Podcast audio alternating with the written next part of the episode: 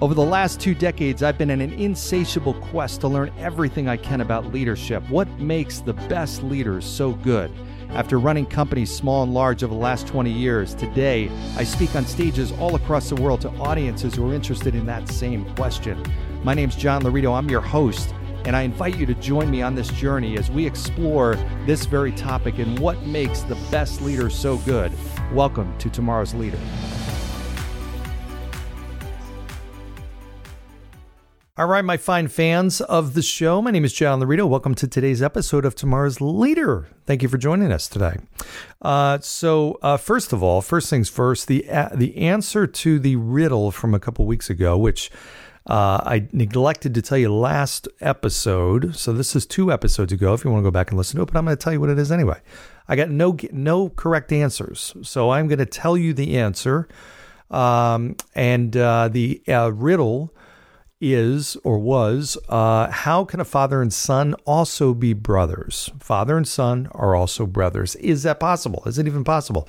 Yes, it is. And here's the answer Father and son are part of the same fraternity, and hence, yes, I said hence, hence, they're also brothers. There you go.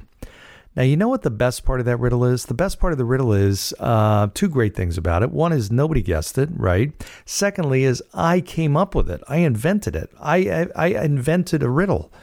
I am literally a riddle inventor. I, I created that. I don't know if there's a way for me to copyright that or something, but that's my baby. That's my riddle. So, and nobody gets it. And if you're sitting there and listening and saying, well, I knew the answer to that, doesn't count. I didn't hear from you. I didn't get a text. I didn't get an email. I didn't get a call. Nothing. So, um, unwaged uh, guesses or un uh, uh, certified or submitted guesses don't count. So sorry. Uh, in any event, but that is the answer to the riddle. So, I have gotten into fantasy football. And I got to tell you, this is kind of like an addiction now.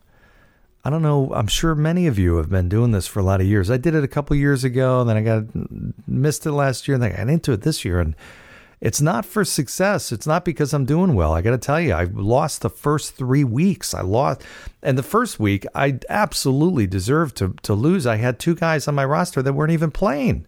Like what? I just I totally lost track of time. I didn't check my my roster, you know, before the one o'clock game on Sunday, and just I had two guys in there that were we're we're not playing. Yeah, yeah, yeah, yeah. You can't expect to win on those circumstances. So I lost like uh, I got my butt kicked that week. Second week, uh, I should have lost also. Uh, third week, I lost by like a fraction of a point. Literally, it was down to the last minute of Sunday night's game, I needed my running back just to touch the ball. And it didn't happen. So I lost by a fraction of a point. Just disappointing. I won week four, and I'm just about, I hope, knock on wood, to win week five. So I'll keep you updated. But uh, in any event, I bring this up only because there was a great game last night. There's a lot of great games, but the Eagles, wow, 5 and 0. Go Birds, 5 and 0, undefeated so far this season. That's awesome. Love it. Um, they had a game. Uh, they were playing against the Cardinals last night. Cardinals, 18 seconds left uh, in the fourth quarter. They had a 43 yard 43 yard field goal attempt to tie it, send it in overtime, and uh, unfortunately, Matt Ammendola, unfortunately for him, and the Cardinals uh, shanked it right and missed the field goal attempt. Um, obviously devastated. Uh, feel bad for the guy. I mean, my gosh, can you imagine the pressure in that situation? You know, the whole team is relying on you. You've got one kick. You got to make it. It's 43 yards. It's not a short kick, but not a real long kick, and it's very doable. And you shank it. And um, uh, in any event, needless to say, blame going all over the place toward him. And press is all over the guy. They get, you know, dying to interview the guy. Poor guy after the, you know, locker room. They get him outside the locker room. They're surrounded by reporters. They're peppering him with questions. And then um, Justin Pugh comes over and says, breaks up the interview. He interrupts the interview. He's like, guys, no, no, no, no, no, no. This is not one guy. This is not, we didn't lose because of a missed kick. I could have blocked better. We could have played. We could have done played the whole game better. Better. Everybody had something to do with this loss. It wasn't just one person. It wasn't one kick. We lost the game throughout the game. We didn't lose it in the last 18 seconds. The blame doesn't fall on this one person. And then he turned to Matt Ammendola. He said, Listen, man, lift your head up. You're a great player. You got a, a, all kinds of games ahead of you. You're going to do better next time. Don't just brush it off. What an awesome display of leadership. I mean, what a cool display of leadership. And he's right. I mean, honestly, this the, the game was not lost by that one kick. That's one kick. That, that that was one fraction of the game. One tiny fraction of the game. The game was lost in the other the four four quarters. It wasn't lost in the last 18 seconds. So I thought I thought Justin Pugh did a did a great thing, uh, displayed great leadership. And it brings up a big question is how how do you as a leader handle failure? And in, more in particular, the question is how do you want your organization to handle failure? How do you want your organization, people in your organization to handle setbacks? You know, do you want them ultimately because there's many different ways people handle failures and setbacks and listen, you're in this life and business and, and this game long enough, you're gonna you're gonna make all kinds of fa- failures, mistakes, setbacks. Things are gonna be broken. You're gonna do things you regret. Whatever the case, you're gonna make bad decisions. So the question is not can you avoid this stuff? You're going to have setbacks. You're going to have failures. But I see a vast difference between organizations and leaders in terms of the tone they set around failures and setbacks. I see some organizations where people are just devastated by failure. They are in like a comatose state after a failure. They they look at it as such a significant setback and they feel like it's a it's a setback not only on the organization, it's a setback on them personally and professionally. It affects their career. So think about that. If you're in that situation, let's say whatever role you're in, that you have such significant consequences to a failure, what are you doing? Like literally, how are you how are you playing the game of life or your career? You're playing incredibly cautiously, right? You're playing not to fail. You're not playing to win. You're playing not to fail because the price of failure is so significant and so costly. And and I know some leaders are out there listening. They're like, "Well, I don't have that type of environment." Well, you may not think you do, but you actually may. You may unintentionally be kind of creating that environment when you don't even realize it. So I, I ask you, think back to the last few setbacks that you've seen. People that have done something that was unsuccessful, or they didn't make a sale, or they lost a big client, or they just made a big costly mistake, whatever the case is. And how did you as a leader handle it? Or in particular, how did your leaders handle it? How did other people in the organization handle it? Were people looking quickly to point fingers and place blame? Or were they actually trying to learn from it? And I've seen all kinds of different environments. I've seen some that actually celebrate failures and setbacks because they know that that's part of their growth cycle and they're going to ultimately figure things out at a faster rate when they can get through the failures faster. They're going to have success fa- faster.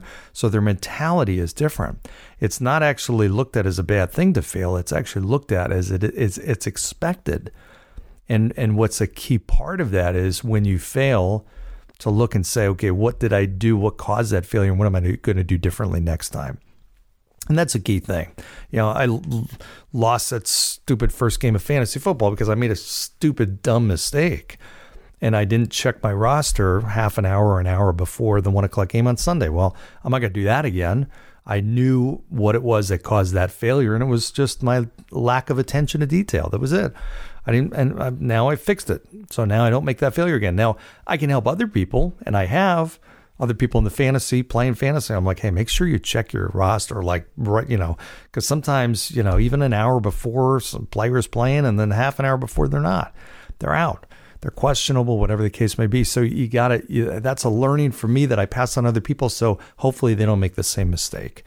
So as a leader in your next whatever you call it, a town hall, uh, branch meeting, whatever it is, talk about this concept. Talk about how people handle failure and talk about your perspective on it. You know, my perspective as a leader is I want people, now I don't want people making the same mistake over and over again, but if they make a mistake, number one, I expect people to make mistakes because if they're not, then they're not trying hard enough. They're not taking risks. I want them to take the right types of risks and I want them to, to make mistakes, have failures and setbacks, and then figure out what they learn from it that's going to make them better and stronger moving forward. But I also don't want that to be a private lesson. You know, I don't want that to be just a conversation that's going on in their head. I want them to broadcast that and share that with other people, just like I did with the fantasy. Hey, I know there's other people that are going to make that same mistake. Okay, I know that's the case. I mean, my gosh, Matt Ammendola is one kicker in the league. Every other kicker has missed a critical kick. It's going to happen. So, so you know it's going to happen. Don't beat yourself up too badly about it. It's just something. Yeah, it's okay to get you know frustrated, and annoyed, but realize it's just part of the game. You know, he's going to have other kicks that are going to save the game and win the game. That's just part of you know the life of being a kicker. So the life of being a leader or another uh, employee or some kind of role in your organization is they're going to have great days and great weeks and great months, and they're going to have really shitty days and shitty weeks and maybe shitty months. Okay, there are great leaders and great people that have bad circumstances and bad periods of time. You have to, as a leader, give room for that and ha- and show a tolerance for that. That's the big thing is do you have and are you displaying a tolerance for failure? The other last point I'll make is look in the mirror at how you handle failure. So there are leaders that when they make a mistake, they're very quiet about it. They feel like if I show people or let people know that I made a mistake, it's a sign of weakness maybe my credibility goes down maybe i my influence goes down people's confidence in me goes down.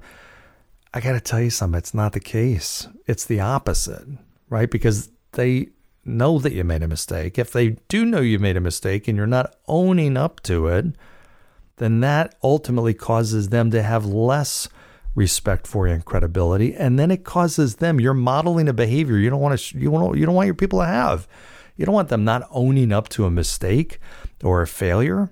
You don't want them keeping trying to brush it under a rug and ignore it or run away from it or put the blame on somebody else. So if you're doing that, what's that going to mean?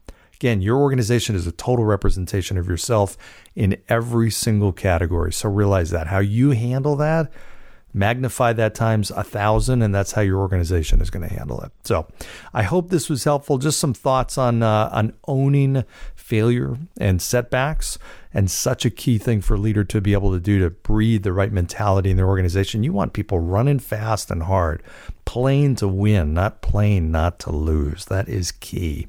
So, uh, take that for what it's worth. Run with it give me some feedback, some thoughts, some ideas, shoot some questions to me, whatever. I'd love to hear your ideas and some of the things that you're dealing with. As always, appreciate you joining today and like, share, subscribe, go down below, give a five star review, and we'll see you next time. Thanks. Thanks for joining us on today's episode of Tomorrow's Leader. For suggestions or inquiries about having me at your next event or personal coaching, reach me at john at lauritogroup.com. Once again, that's J O H N at L A U R I T O G R O U P dot com. Thanks. Lead on.